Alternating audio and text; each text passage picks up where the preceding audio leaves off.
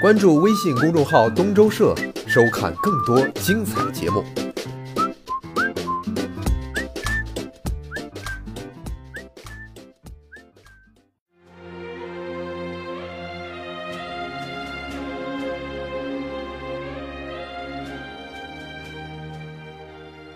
今天是三月四号，那周东在成都的北美金华和你一起来温故历史上的今天。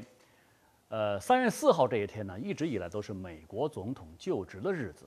第一任美国总统华盛顿就是在一七九七年的这一天退休的。那亚当斯接任第二任总统，那么林肯呢，也是在一八六一年的这一天就任第十六届总统。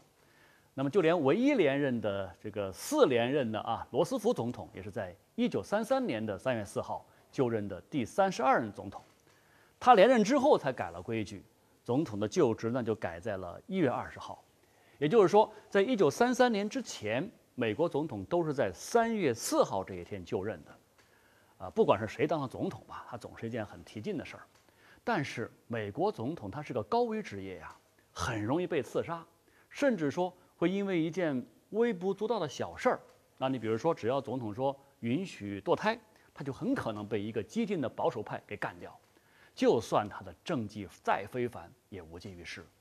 如果说甚至说喜欢把这个子弟兵往前线送，那么他就更是招惹子弹了。何况还有更多的所谓恐怖主义者乐此不疲呢？就第一个遇刺的美国总统是美国第七位总统，叫杰克逊啊。他是在有一天在那个华盛顿啊首都参加一个葬礼的时候，被一个油漆匠，这个油漆匠这哥们儿是自称是英国王位的合法继承人啊。他是在距离杰克逊不到六英尺的一个地方，用了两把手枪射击杰克逊总统。你说这油漆匠啊也太那什么，怎么说呢？这么近，开了两枪，愣是一枪没打着啊。一个是爆弹了，一个是爆膛了，结果总统呢是毫发未损，安然无恙。当然，还有两个总统就没那么幸运了，不仅没那么幸运，还特别的诡异。你比如你在这个五美元纸币上能看得见的那个著名的美国总统林肯，啊，林肯是推行的废奴运动嘛。林肯打赢了南北战争，但是呢，南方虽然失败了，却种下了仇恨林肯的种子。一八六五年的四月十四号晚上，就是在南方军队投降之后的第五天，林肯在华盛顿福特剧院被枪杀。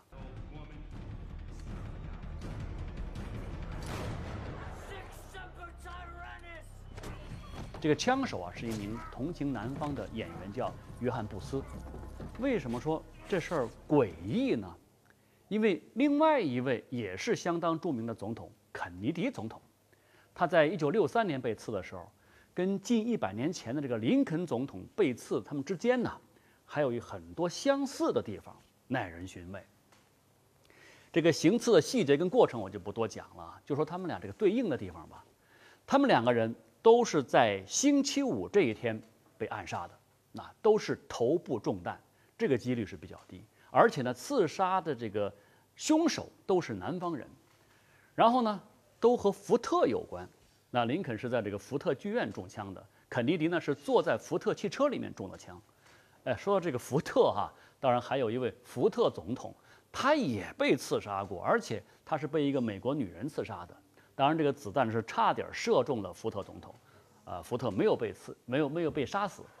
那么这个林肯和肯尼迪他们最邪乎的是什么呢？林肯总统有一位叫做肯尼迪的秘书。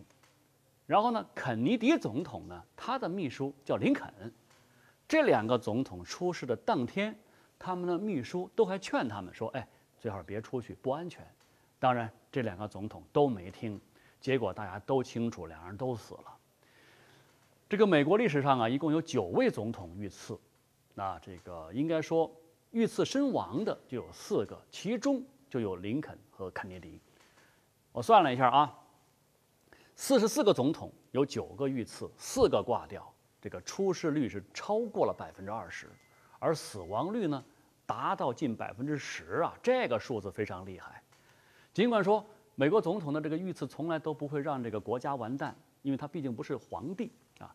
但是有一点，假如说肯尼迪没有那么早遇刺，让约翰逊这个混球上台，那么可能越战早就结束了，也不会成为美国人心中的伤痕。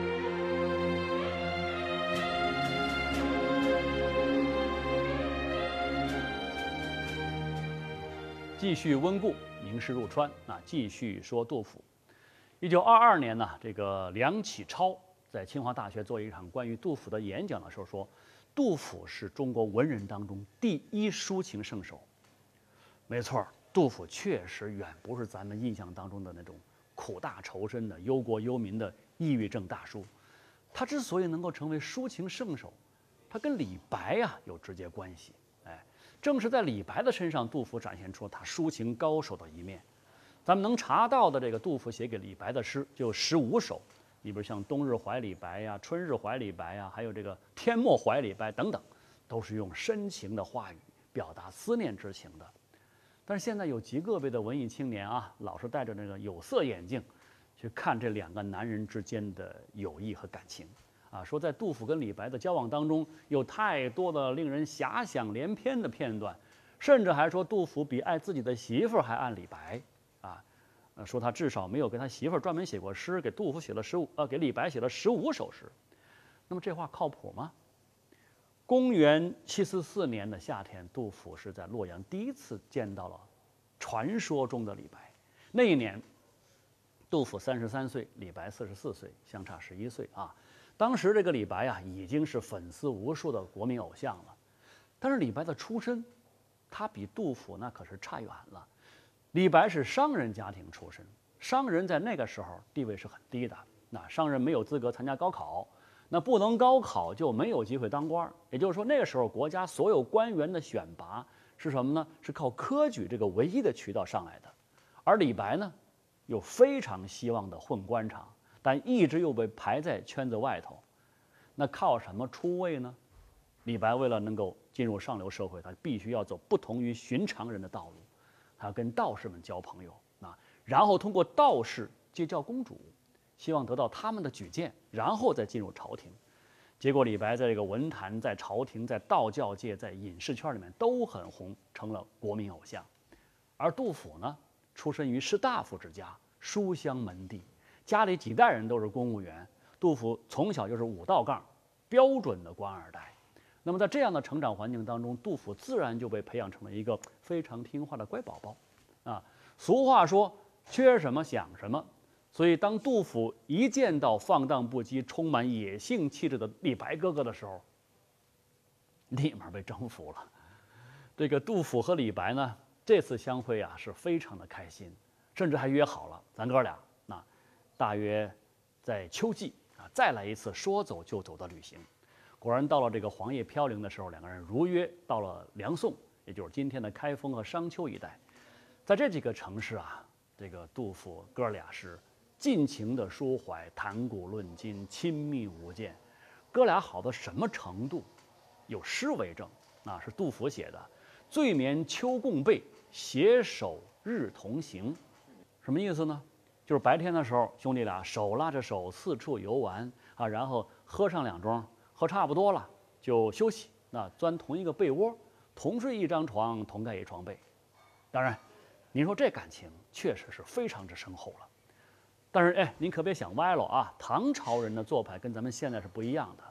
所以说，不管你说什么基友也好，怎么也好，在我眼里，这应该是纯洁的阶级兄弟兄弟感情。不过啊，这个。造物弄人，命运无常啊！两个人这一生当中就只见过三次面，再也没有重聚的机会。从此以后，杜甫对李白的思念之情，就如滔滔江水绵绵不绝，一发不可收拾。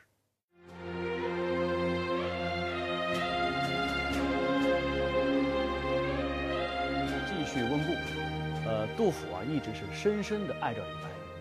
呃，安史之乱之后，杜甫来成都之前，大概有十年时间跟李白没有见面了。